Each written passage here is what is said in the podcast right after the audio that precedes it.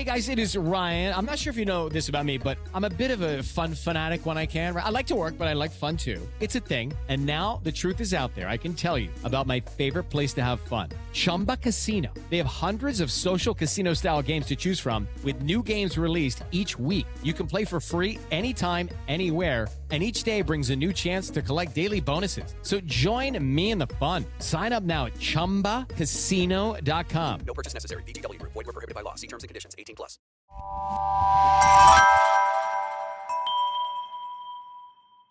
Slow Burn Media and Evergreen Podcast presents Who Killed, a podcast that provides a voice for the voiceless. We're very close to Perrysburg Heights.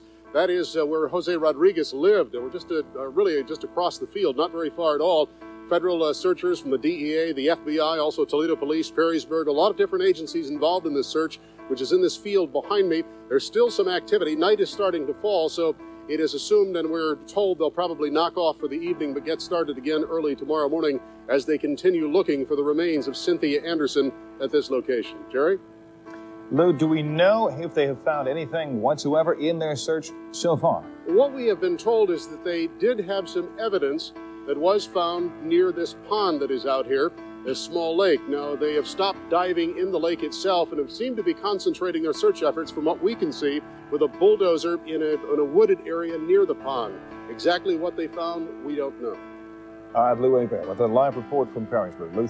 On this week's show, I want to take you back to August 4th, 1981, when a young secretary named Cynthia Cindy Anderson disappeared from Toledo, Ohio.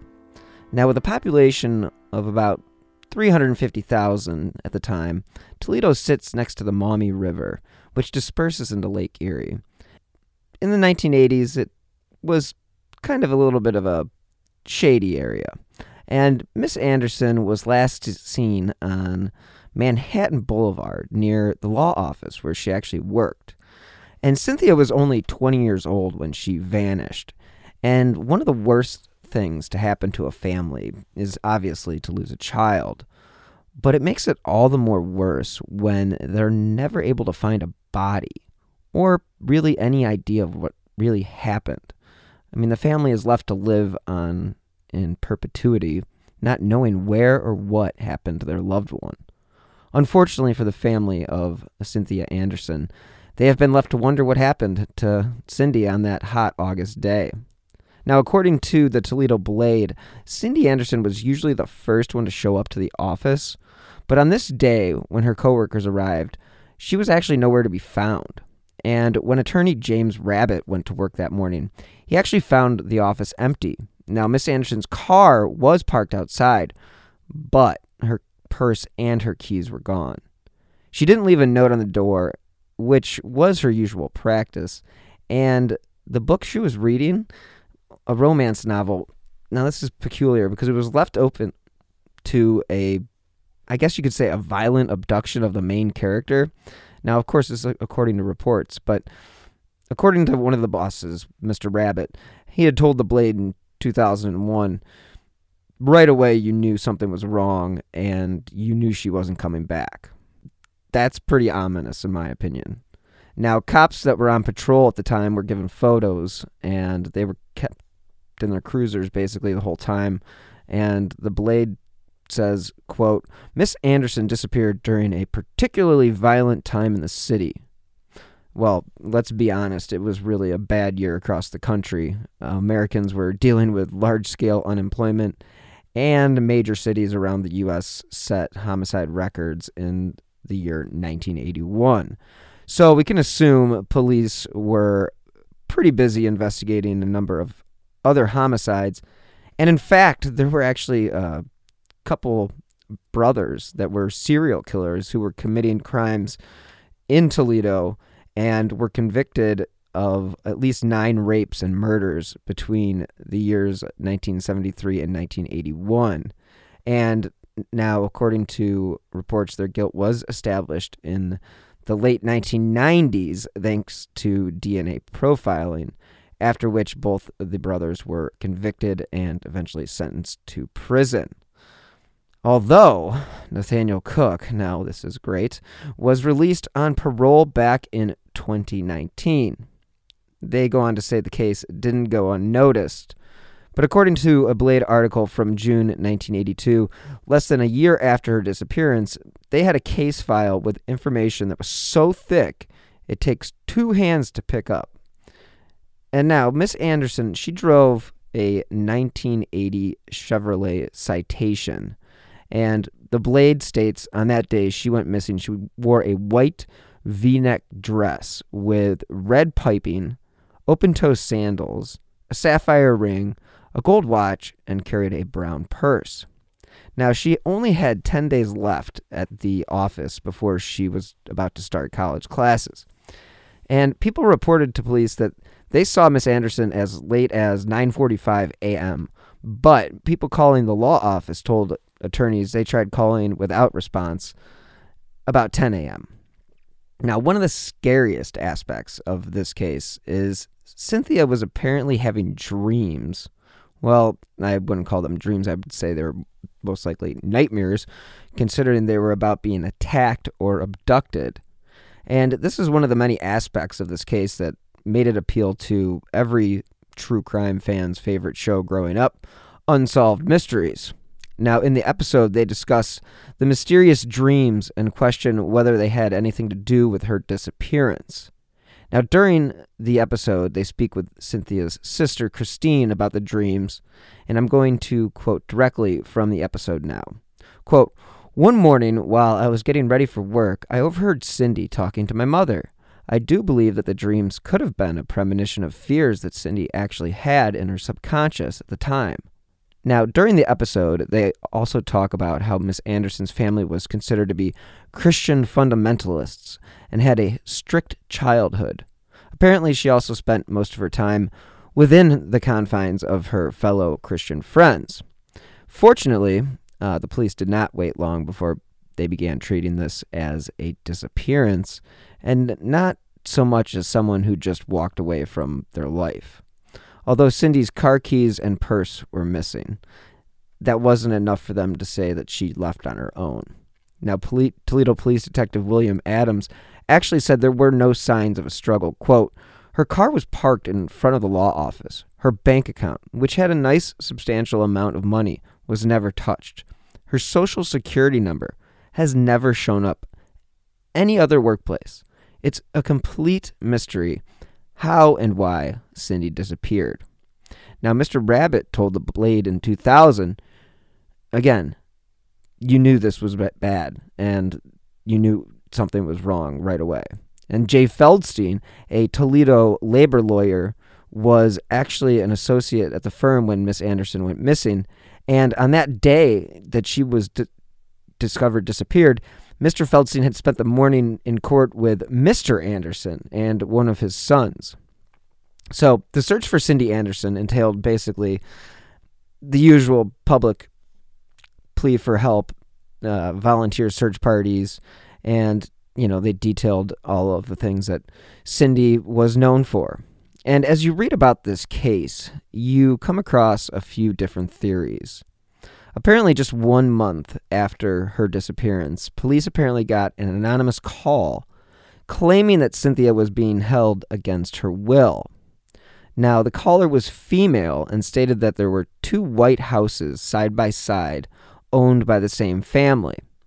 Now, the family was out of town, but their son was home and he had imprisoned the missing girl in the basement. Now, as most things that sound too good to be true, this was.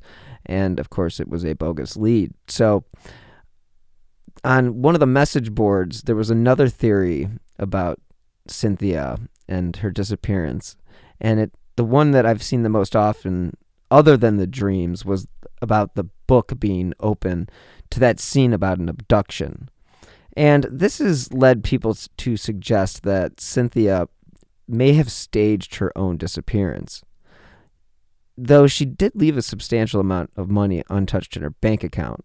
So that leaves a little bit of a question to be answered there.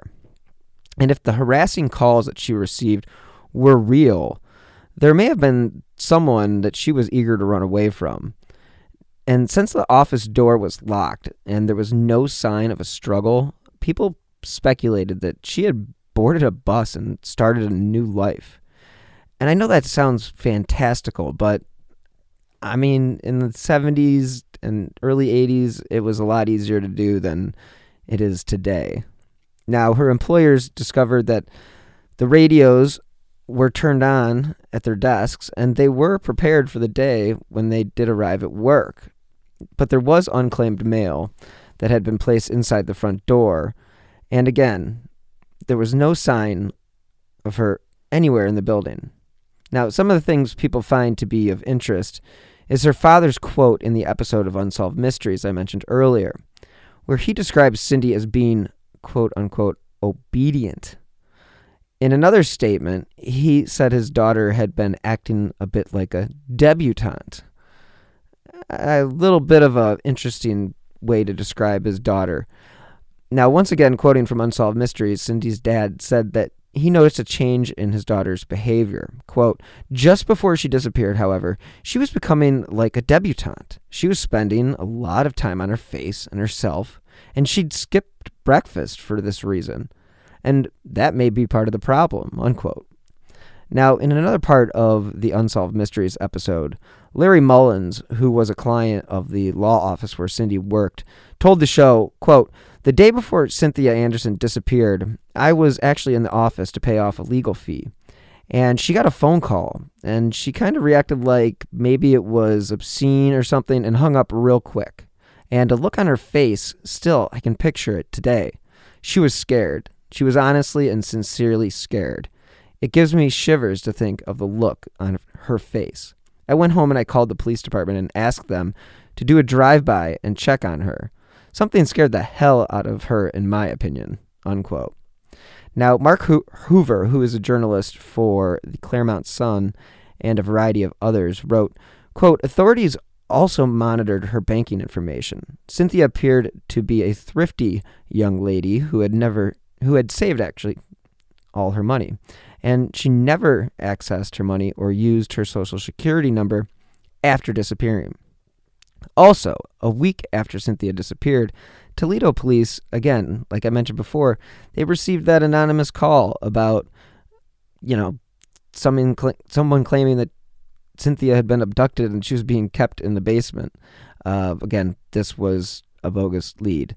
Now, one theory that stands out amongst all the others is one that involves an attorney named Richard Neller, who actually worked in the law office. Now, Neller and a client named Jose Rodriguez Jr.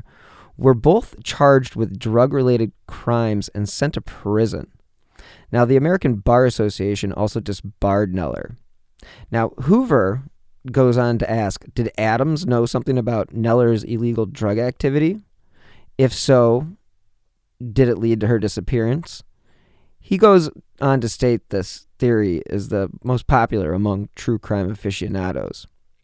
Now, here's the most likely reason it has taken hold nine local people were indicted on drug trafficking charges, one including Richard Neller, and again, he was an attorney that worked with Cindy. Now, he later went on to prison along with drug dealer Jose Rodriguez. And again, this fueled the speculation that Cynthia may have overheard incriminating information, and an informant claimed that Rodriguez actually confessed to the murder, but again, this testimony was ruled unreliable. And unfortunately, no other evidence connects them. Unfortunately, Mr. Anderson died in January 2008, and he never knew what happened to his daughter. But he never gave up hope, and he was actually still living at the home Miss Anderson grew up in in Toledo on 3030 Springbrook Brook Drive. And he actually told the Toledo Blade that he never changed his phone number because what if, what if she was trying to get back home? If he left, she would never find her family. So here we are, 40 years on, and there isn't any sign of Cynthia Anderson. So let's check the facts before we move on to part two of this episode. There's no body.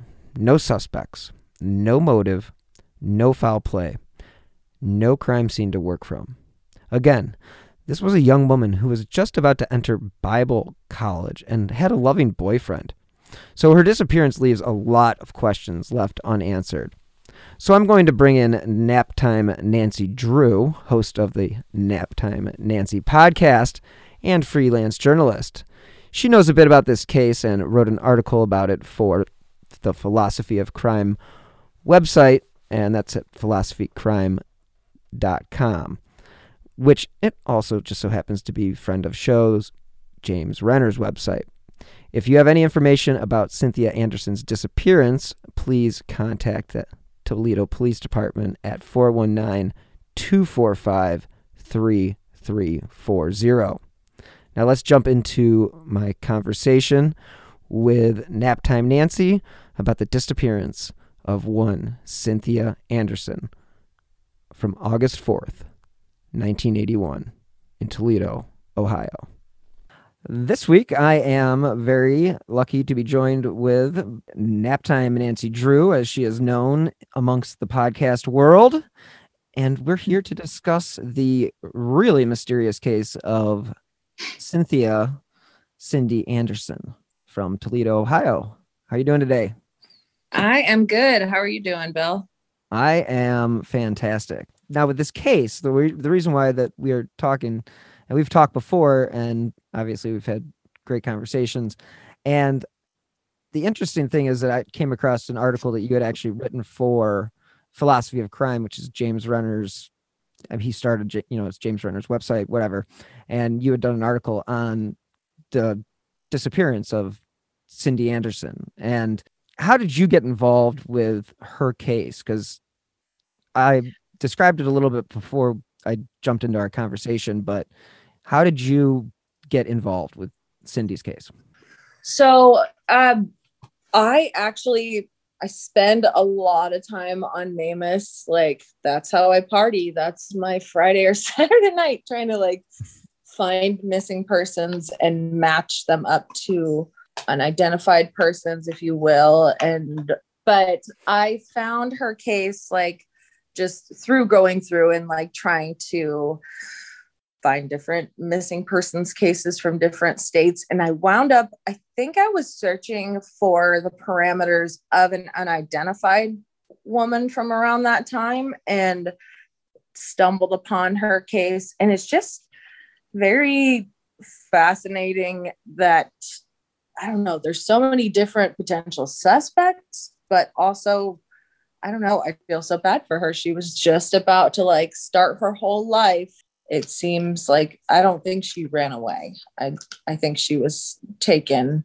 So, I don't I I don't think she is likely alive because again, I mean unless she was abducted and and held somewhere, but I was just gonna say it seems it seems unlikely. I mean, it was 1981, you know, Yeah. August of 1981 when she just disappeared. So I mean, she was 20 at the time, so that would put her 60ish. And Yeah. you've seen cases where kids who have been abducted can get brainwashed into thinking they're that's their parent or whatever like that because they're so young.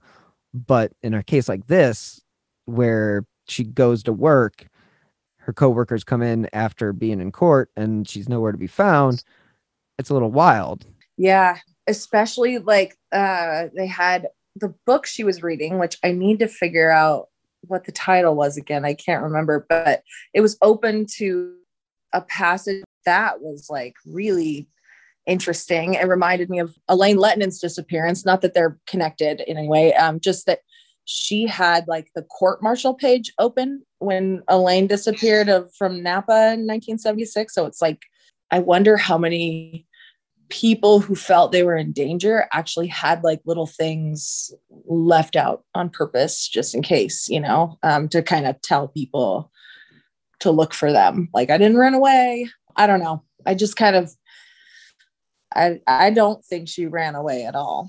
Yeah the the the ro- she was reading a romance novel. I don't remember what the novel was Right. but it was open to a, a part of the book where there was an abduction something along those lines. So that's just one of those really odd.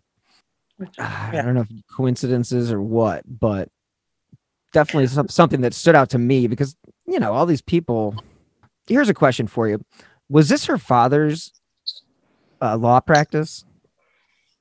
No, I don't think so because it was um, the law offices of James Rabbit, um, who I think he passed away in 2004, and then uh, Jay Feldstein. Um, and they apparently had like they they knew she was getting phone calls and like threatening phone calls and stuff uh, the month before even so they set up like a little you know the emergency buzzer thing um, that'll alert authorities or whatever. Um, i don't know if it alerted authorities or if it just alerted their offices that something was going on but um, and they also said that she would you know leave a little note by the door if because they always like came in later than her. Um, so if she left to go get a coffee or whatever um, she would do that. But her keys and purse were missing yet her car was parked right out front and locked. So I don't know. It's yeah, yeah, it's it's wild. And you know, Jay Feldstein, he actually told the Toledo Blade uh, that they actually were in court with the reason why I asked about Mr. Anderson being the lawyer is because of this account. And it said that Mr. Feldstein spent the morning in court with Mr. Anderson and one of his sons. So that was the reason I was, was weird. Yeah. Yeah. I that part I actually did not know that um that detail. Um for or it skipped my mind there. But um yeah, there was something weird later on, like across the street or something that said something about I love Cindy or something like that. Um, and I can't remember if that was before or after she went missing, but somebody claimed to have said it was about them and their you know, she was Cindy or whatever and tried to like claim that it was a different Cindy, which it could be. It was a popular name, you know, but it is still weird that it was directly across the street. And I, yeah, it just makes me wonder sometimes it, uh, the people that call in on stuff for anonymous tips, sometimes I, I feel like instead of it being a cruel hoax, maybe needs to be tracked down. Like, legit just to make sure. But yeah.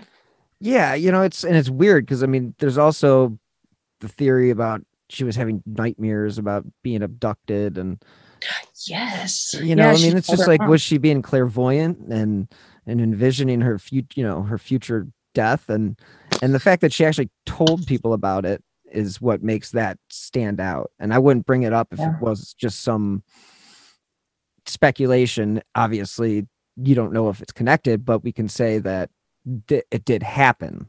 Unlike mm-hmm. saying we don't know if the phone calls actually happened, we know that she at least told her pa- parents or her mom about them.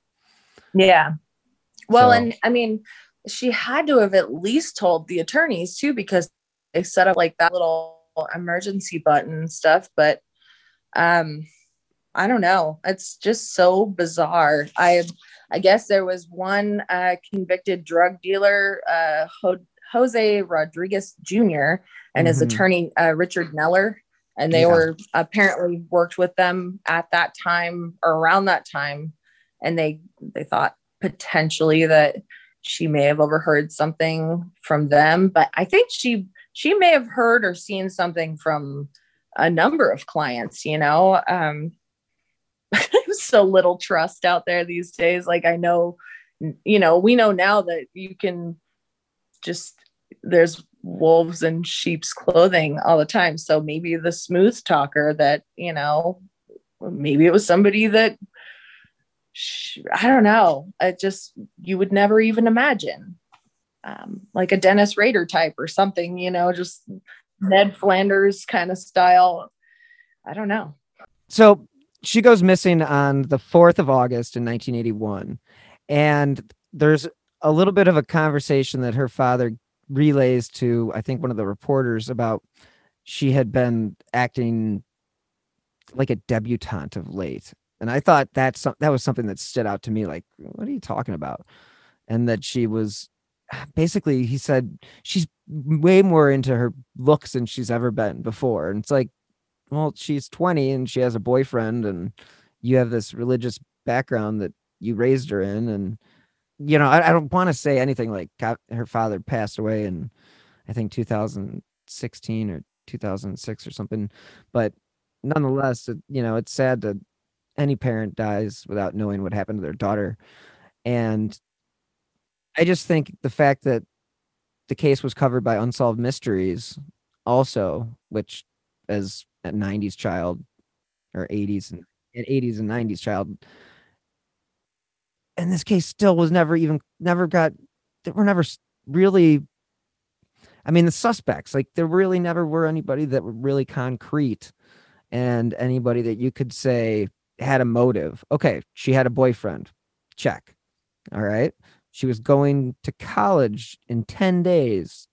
Why would she run away that's another like you know like there there are certain things about this case to me that stand out to make it seem like she definitely wouldn't have left on her own accord. And foul play was probably involved but what's your thought about the fact that the office wasn't even disturbed and other than the book being open? One thing that I wonder is either if somebody was able to be already there and was like, you know, just had a, a gun and she went outside with them, but that doesn't make sense because I think she would have, I don't know, they would have had to have broken in somewhere else from the building, but um, I don't think there was any note of that. Um, maybe she had already gone inside and then was like, oh, shoot, I forgot something in the car and went downstairs. And, you know, that's where, but the whole book thing, that. That's what gets to me every time. Like she knew that something was going to happen. So how long was that left open? Was it that day? You know, did somebody just not notice? That was the part. yeah it makes you wonder for sure and it like i'm not one to ever think anything is beyond what it usually is you know occam's razor always got to follow what the most likely scenario is and that's probably that she probably that she met with foul play with that being said the fact that she took her purses her purse and keys is a little weird It is weird. I don't know. I I mean, it's hard to say like we don't know her um behavior up into that point. Like some people I know that grew up very religious and then, you know, come 20, 21 years old, make a flip and and do things that, you know, basically they have a little rumspringa, you know, like little Amish will, you know, go out and, and have their wild times and come back if they to their faith if they want to. Um, which I really think every small town should do, by the by, but just go out, experience life, and then come back if you want. but yeah I, I totally agree with that. When you are around those types of restrictions how it can be no pun intended restrictive and Hmm. kind of hold back your growing period. And you know they were technically what christian fundamentalists i guess is what would they they would be considered then and now Yeah, that was- considered born again? I, I- think that Yeah, I think that's the way it would be considered, and and that's fine, you know, to each his own. But she was going to Bible school. That's the thing that's that makes me again not feel like she was going to run away, or maybe she did have enough of it, and that was the reason she ran away because she didn't want to go to Bible Yeah. school. But like, but she was going to Bible college. I mean, like, what were you going to Bible college for if you were rebelling, per se? Yeah. I wonder when she signed up and when she lost weight because I know that was the one of the things they said she was acting like a debutante, but she had lost a bunch of weight and she was like dressing up more and you know, um, so I don't know if I don't know. Um I I'm trying to like word it right because I mean I have been where you don't like the you like the attention but you don't at the same time like especially as a a survivor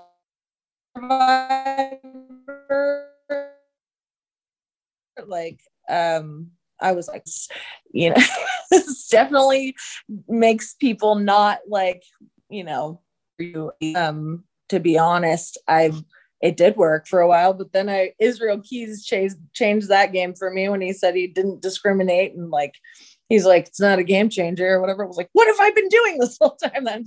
Anyways, sorry, that was its whole tangent, but um, I just am wondering who started taking notice around there of her. Yeah, and you do wonder what like what kind of clientele that her law firm that she was working for dealt with. I mean, Sounds like really shady people. yeah. I mean, one of the bo- one of her bosses was arrested for trafficking, drug trafficking. That's the Jose Rodriguez connection, I'm assuming. Yeah. Okay. I was like, wait a 2nd Mhm, yeah. I even looked up the Epstein thing because I knew he had like a whole, you know, friend, the Victoria's Secret guy that um had the whole Leslie. Area there. Oh, okay. Yes. Um, I can't. Yeah. Um, Leslie Wex- Leslie Wexler was from Columbus, and he's the one that owns like he owned Victoria's Secret, and he owns the Yes. limited brand. Yada yada yada. and they didn't even they didn't even meet until like the 90s so it would i don't think it would be anything like that but um i don't know You never know. i just wonder i wish we knew like the clients the clientele and then there's more of like the what went on when no one else was around when it was just you know cindy and the two lawyers like what the dynamic was. But if they had an emergency buzzer there for her hopefully it worked um, for one you know maybe it made her feel a little more secure um, but i don't know if you know was that a placebo thing did it really work or was it just for show or I, or for Yeah, Yeah. you definitely have to think about that because you know if if you are setting up yourself to quote unquote go off the grid or disappear, you kind of can t- create and curate a story, you know, in advance Mhm. in advance. And back in 1981, there really wasn't any technology that could trace a lot of this stuff. I mean, unless they were on the phone, you know, you see the stuff in the movies where you got to keep them on the phone for a minute and 30 seconds before we can, you know, like whatever, yeah like whatever. Yeah, and again, we know Mhm. with the Amy Mihaljevic case that they weren't keeping records of local phone calls and stuff like that, especially in '81. And Yeah. who were the lawyers to say that she was lying? And it's not crazy to say that she could have set this up as, and and the book thing, you know, she could have set it up as her way of, I don't know, foreshadowing or forecasting Yeah. future disappearance. I mean, what do you think chances of that are? I mean, I know that you say that you think she's she was abducted, but I mean, do you think there's any chance that that could have been the case? I don't think it would should be ruled out just to play it safe, you know, because it's like you don't know what her dynamic was in her home. Like, obviously, grew up in a Christian family household. Well, you know, there's a lot of people that did that behind closed doors. It's a very different thing, you know, it's a very different world than what they project to society and nothing against Christians. I grew up Christian and whatever, you know, or or religion in general. It's just that is a very good hiding place for some some very bad people because they're very good at lying and just you know, but also I I'm probably making myself sound terrible right now, but just like, you know, there's a lot of people that use that like to their advan- advantage, like self righteousness. Like, I'm going to go out and sin, but hey, I have attendance and I put a lot into the, you know, church plate every Sunday. So I can get do whatever I want because I'm going to go repent. And so I don't know. Clearly, I have trust issues. Yeah, well, I think I think it's you know in our line of work, I think it's kind of comes with the territory. yeah. Uh, you you do enough research about these cases, you find you know there's bad people everywhere, and there again, like you had mentioned Israel Keyes earlier, but Yeah. about not having any particular, you know, Yeah. He freaked type. yeah. Yeah, it didn't matter. He didn't care. He just it was whatever, whatever. yeah. And uh you know, whereas Bundy, you know, Bundy was kind of uh he had a type. If you look at all the pictures, I mean, you kind of can see his type. I mean, by the end, he was just completely insane and just kind of did what he did. But Well, and that's how they Um, get caught. They like get more and more impulsive, you know, like their addiction just it's not good enough. Next time it's going to be this and but I can see how like a tinier person like um would be easier to to take and abduct, you know. Um and she was she was a, a tinier person and I don't know. or you know Yeah. she had just started coming into her own with her her style and everything. So i don't know. Maybe she had a crossroads and there's i wouldn't rule out the chance that there was a, a, a cross turning point for her where she was like oh my god i don't know if i can do this. No i can't do this and go. But it just seems more plausible that she would have been abducted. I don't know I just Yeah, I hope that she is okay, but yeah. I mean, to think that, yeah, I mean, if, again, it's hard to do some of these cases where there isn't a body and there's no definitive, you know, proof that foul play actually did occur. To speculate that she is dead, it's kind of, kind of sucks. I mean, yeah. put it bluntly. But 41 years or 40 years later, 30 years later, whatever it is, God, 40 years later, geez.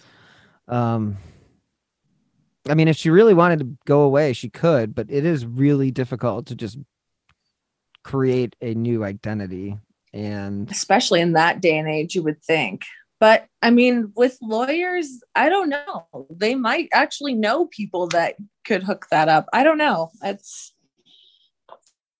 especially if you're like a defense attorney that's, you know, deals with a lot of really shady individuals. I don't know.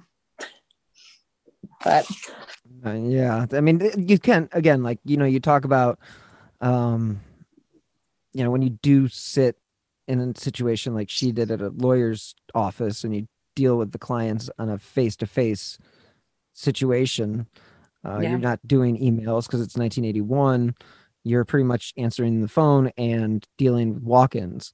So I would say that the chances of somebody catching, you know, her, her looks, you know, let's- let's say that she just was what she, you know, somebody got a crush on her and began harassing her and and I think to me that's the most likely scenario yeah.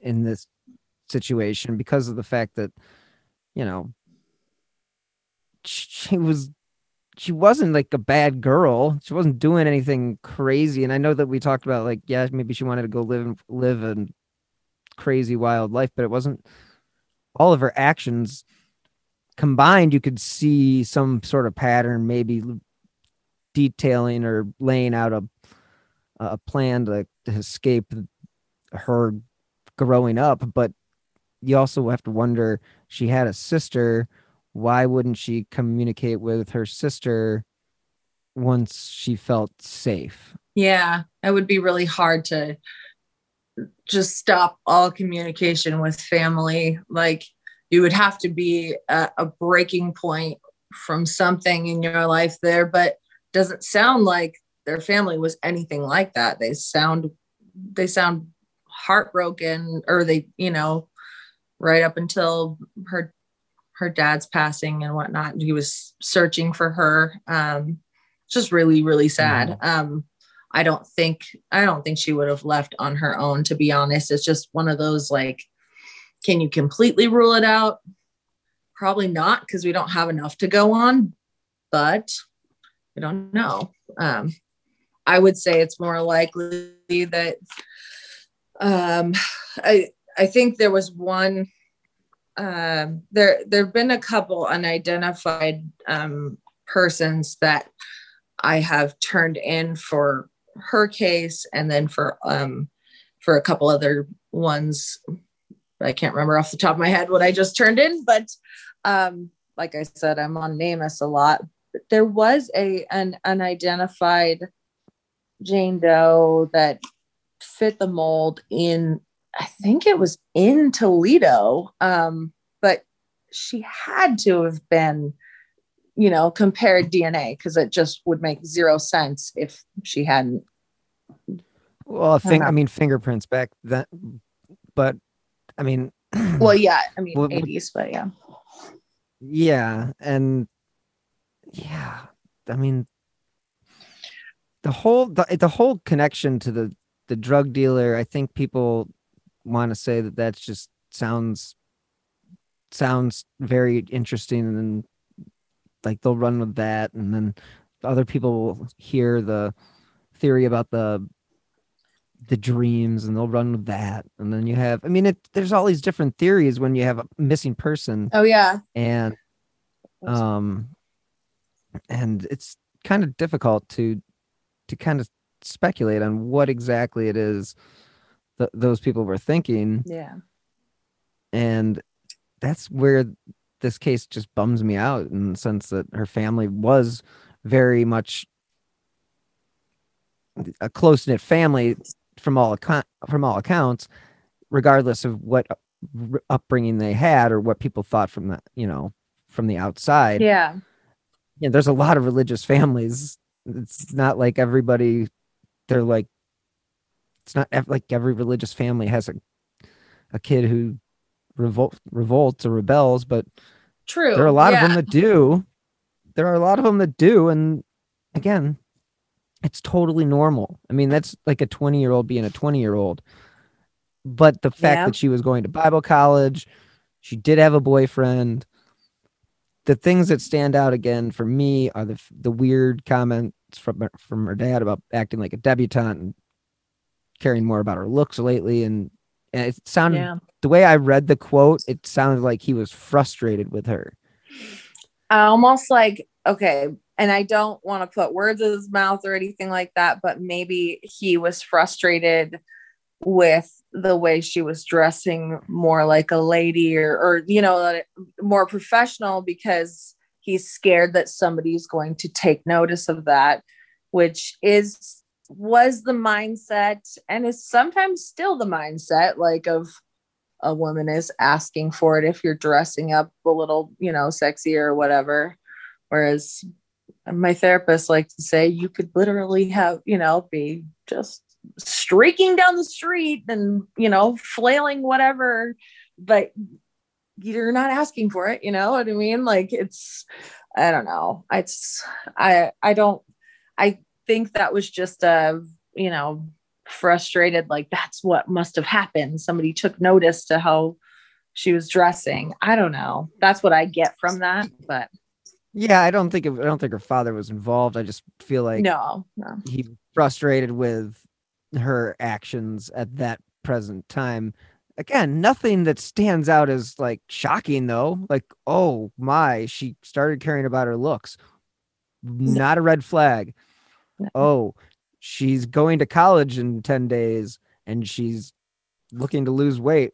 Hmm, weird. Totally weird, you know, because 20 year old girls definitely aren't interested in, you know, that kind of it's just like people can change. Yeah. Their interest levels in their looks can change literally overnight. I mean, that is not a yeah it's not uncommon, especially for kids that did grow up where they didn't have access to uh you know makeup or see people in makeup and dress you know the way they want to dress opposed to having certain restrictions on what you can wear. And oh yeah. you know she was working in a law firm and regardless regardless of the fact of whether it was shady law firm or not uh she was in a profession, professional environment. So yeah.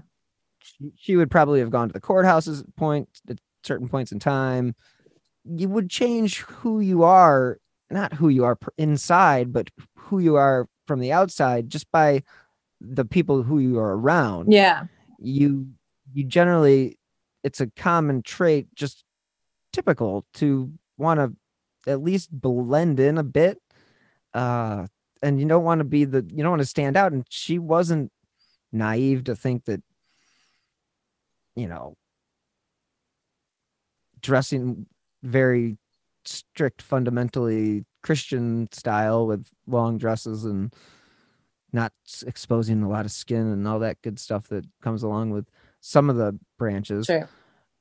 um i think that she might have just felt i don't know like this is my opportunity to break away and then she broke away but in the process she caught somebody's eye who is not on the uh radar of the police because of how many people could have come and gone lack of security cameras um Yeah. you know yeah that's one thing it's like um like the lack of forced entry or like anything like that when i hear somebody say well it wasn't a you know there was no forced entry well sure that doesn't look like there was a struggle but doesn't mean there wasn't you know what i mean? Like it if somebody puts a gun to my face i'm gonna you know unless you know i i don't know circumstantially my brothers told me the other day that some guy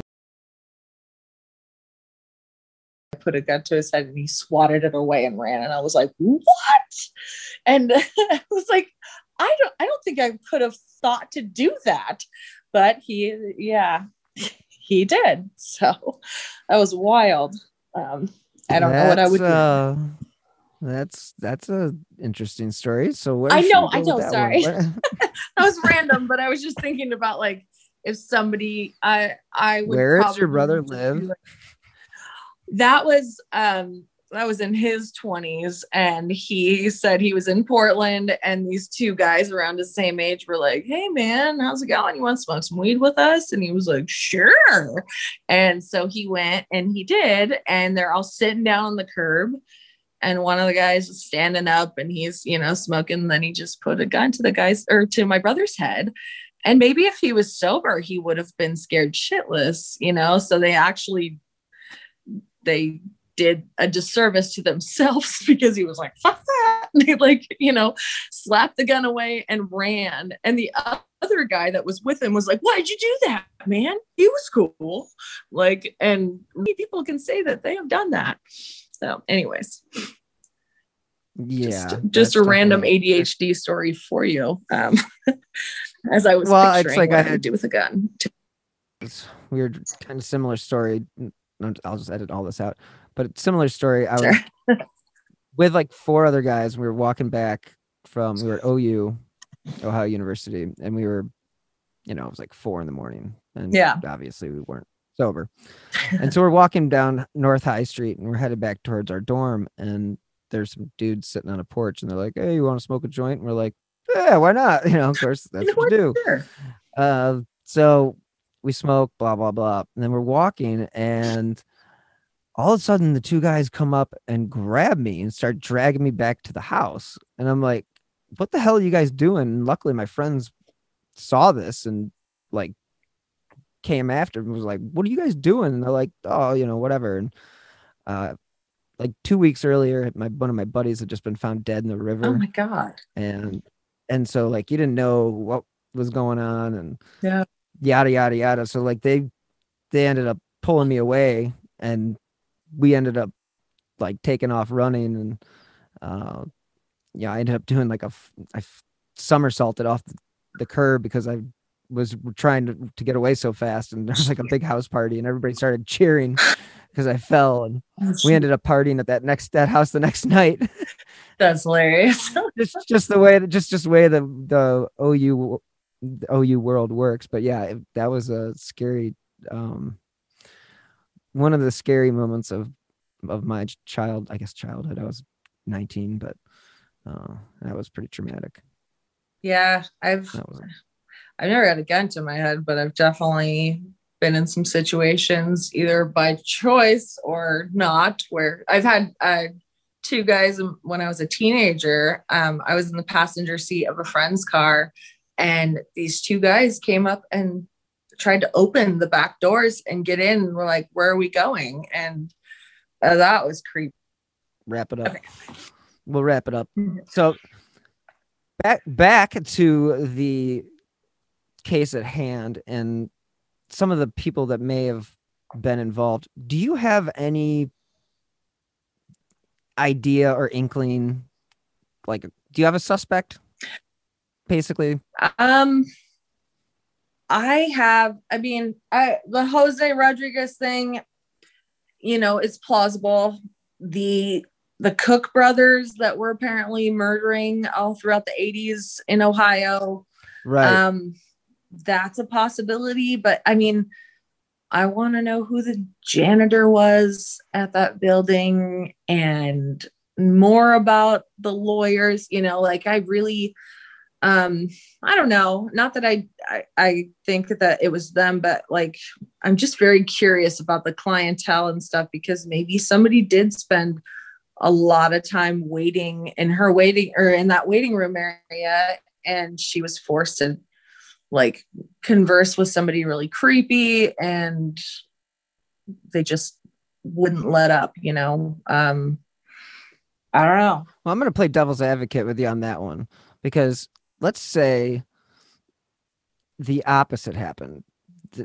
She wasn't creeped out, that this Ah. person was able to gain her trust, hence why there was no sign of foul play, um, as well as the fact that yeah. she locked the door behind Yeah. her. So if it was an individual that somehow she had gained their trust, or you know he gained her trust, that's also a plausible, I think, Yeah. theory.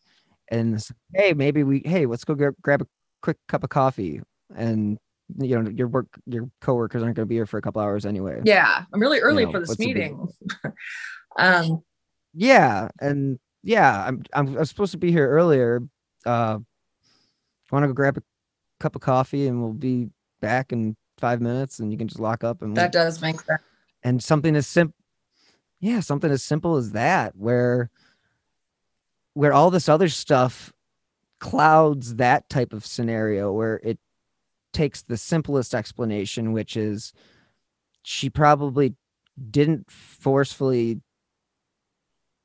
you know she wasn't taken at force or taken by force.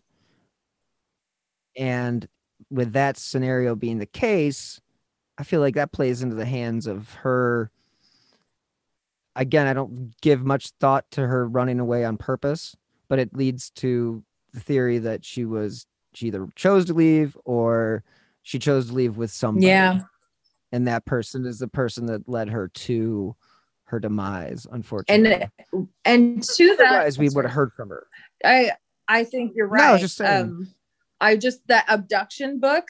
When you said romance novel abduction, I was like, oh, wait a second. I was thinking it was a true crime novel, but Roman, I wonder. I don't know. I don't know. Uh, not that that has to do with the book, but I wonder if it gave her like um any sort of. I don't know. Never mind. I don't know. no no i no i think that's interesting no I, I don't think you should discount that i think anybody who who's knows anybody who reads that type of literature if you would like to call it that. I mean again it it's it's a genre. People like it. People like true crime. People don't Yeah. like true crime. It's okay. It's not like i'm not going to take it personally. It is what it is. And but the fact that she was reading a romance novel does kind of make you think she was thinking outside of the box that she grew up in. yeah i kind of i kind of want to read the book now just to like see if there was any like type of you know especially for a christian girl to be reading a romance novel maybe i don't know. I just want to hear like the if there's any sort of like grooming type verbiage that makes something sound so spectacular like this wildlife that you know i Mhm. don't know. Right. Right like an or i mean Yeah. even you know not to point the fingers at any of the lawyers but you know girls women young women power i mean there could be you know a crush there Mhm. that they she didn't explore until that day and then obviously things didn't turn out the way they she had thought they would, and she ended up not ever resurfacing. I mean, there's so many different avenues you could go, Yeah. but I think foul play is the at the end of the day is what happened. But it seems like she may have known the suspect if that was the case. Yeah. Yeah. It was.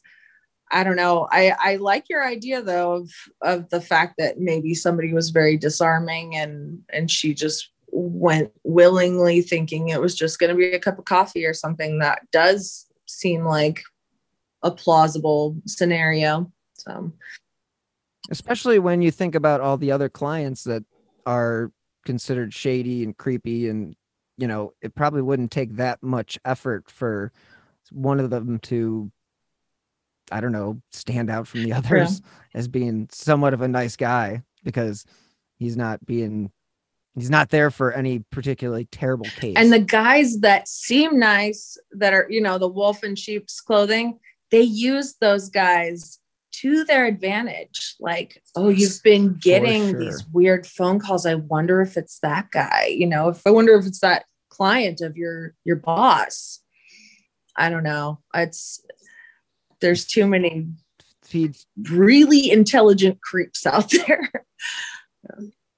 yeah unfortunately intelligence you know it covers all bounds it makes evil people more evil i mean you think about some of the worst people in the world you know they were super Mhm. intelligent but they used their intellig- intelligence for you know not good Yeah. things and well, like the destructions of societies and what exactly whatnot. well and i could go on tangents about israel keyes but when i saw him like you could it almost looked like they were telling him something he believed in was not a thing like you know santa claus or something. But you could see the look in his face when he realized he told on himself and they had no clue. Like he thought they were playing like a cat and mouse game. And it just I don't know. It makes me think, oh my God, there are people out there that are so meticulous and so good at this that we're only thinking Occam's razor.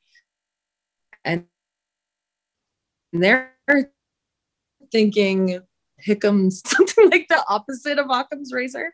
Um, but yeah, I don't know. It's it's wild. He changed the game for me. Anyways, I just really hope that this case is solved and that she's found someday and brought to justice if need be, um, which I think she does. yeah i I mean I, I think that the only way that we'll be able to find an answer is if they disco- discover a body uh bone somewhere or if she is still alive she decides to you know make herself known but i don't think that's likely No, that And- Christian guilt. I, I was raised on it. Not that it's like it is. You instill it in yourself, like the conscience part. But like you know, I don't. I just can't imagine keeping. You know, pr- letting your family think that something horrible happened to you. Um, I don't know. That's really that's real that's really mean. I mean that, that takes yeah, that that's un that's adding insult Yeah. to injury. You know, it's one thing to run away and say I don't want to be a part of your family, but it's another thing to run away and not tell anybody about it and Yeah. just you know, Yeah. Really how often does and if happen? somebody does that then that's where it's like you need to be questioning what was going on. Like my mom ran away at 16 and her parents when they found out she went to her real dad's house they were like what did you do? What did you tell them? Like not oh my god i'm so glad you're okay you know? So there are there's situations like runaways that they run away for a reason. Don't just think "Mm, they ran away, whatever, it's their choice. I don't know. yeah. It's a whole other tangent. yeah and and you know just as we wrap this up you know don't forget about the fact that she also didn't touch her bank account. yes, exactly. Yeah. Poor girl. Ugh. Um, yeah that's poor Yeah. family i mean the, her father you know searching for all those years and her sister not knowing it's just it's It tragic i i appreciate you uh joining me though and kind of walking me through some of the different scenarios and kind of bouncing some theories off of one another appreciate Yada yada. I appreciate it too. I'm sorry So- I got distracted, but my dog is like sawing logs, snoring. So just um, you That's- hear it in the background. It's just yeah, he's Oh jeez. he's He going to town. Oh, I woke him up. He's pissed. Anyways, Uh, um, well, thank you very much for having me on. Um, I really appreciate it. Yes. So it was really great talking to you. And Yeah. yeah, yeah, finally uh able to put a face Yes. with a name and uh voice and a voice. so definitely definitely great and I appreciate yeah, likewise. Um, and yeah, we'll have to do an interview on my show sometime soon. Absolutely. Absolutely. Yeah, So thanks thank again. you. All right, I'll talk to you later. Thanks so much to Naptime Nancy Drew for joining me this week to discuss the mysterious disappearance of one Miss Cynthia Anderson out of Toledo, Ohio on August 4th, 1981. Naptime Nancy's podcast can be found by searching Naptime Nancy Drew wherever you get your favorite shows.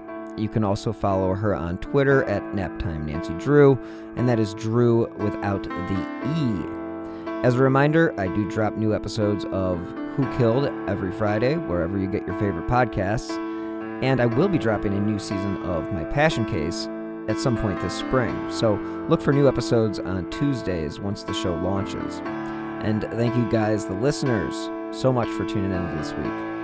Anyone with information about Cynthia Anderson's disappearance is encouraged to contact the police in Toledo at 419 245 3340. As always, if you enjoy this podcast as well as my other shows, you can help support the podcast by clicking on the link in the show notes, or you can contribute to the show via the Venmo app with my username at Bill Huffman 3. And seriously, every contribution, big or small, helps keep these slow burn podcasts running. And you can also help support the show by leaving a five star review on Apple Podcasts or wherever you listen to your favorite shows. And again, thank you to Best Fiends for being this week's sponsor. Their app can be found wherever you get your apps, most often in the Google Play Store or the Apple App Store. And if you'd like to stay up to date on the cases that I have covered, as well as the new shows I have in the pipeline, please follow me on Twitter at Bill Huffman3. Thank you so much again for listening, and until next time, as always, be healthy and stay safe.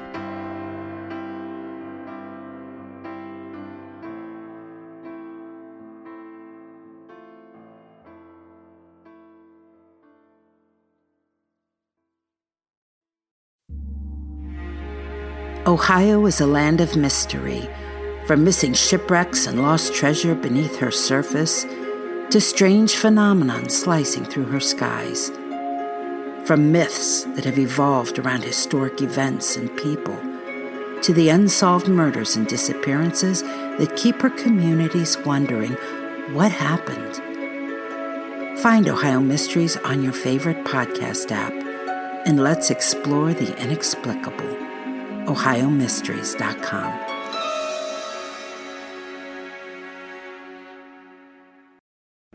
On the morning of August 1st, 1966, shots ring out from the observation deck of the clock tower on the University of Texas campus. It marks the infamous beginning of the modern era of mass shootings in America. You're listening to Stop the Killing podcast. Join us as we take you behind the crime scene tape to explain global mass shootings and mass attacks. I'm Sarah Ferris, but more importantly, this is Katherine Schweit, the former head of the FBI's active shooter program. I spent five years as the FBI's top executive looking for answers to the mass shooting crisis. I've been at the shooting scenes, I've traced heroic acts of bravery, and I've sat silently and listened to the heart wrenching stories from survivors. Amongst this horror, there is hope. We all hold the key to stop the killing. You just need to know how to unlock the door. Download Stop the Killing and be part of the solution. Search Stop the Killing on Apple, Spotify, and all the usual suspects.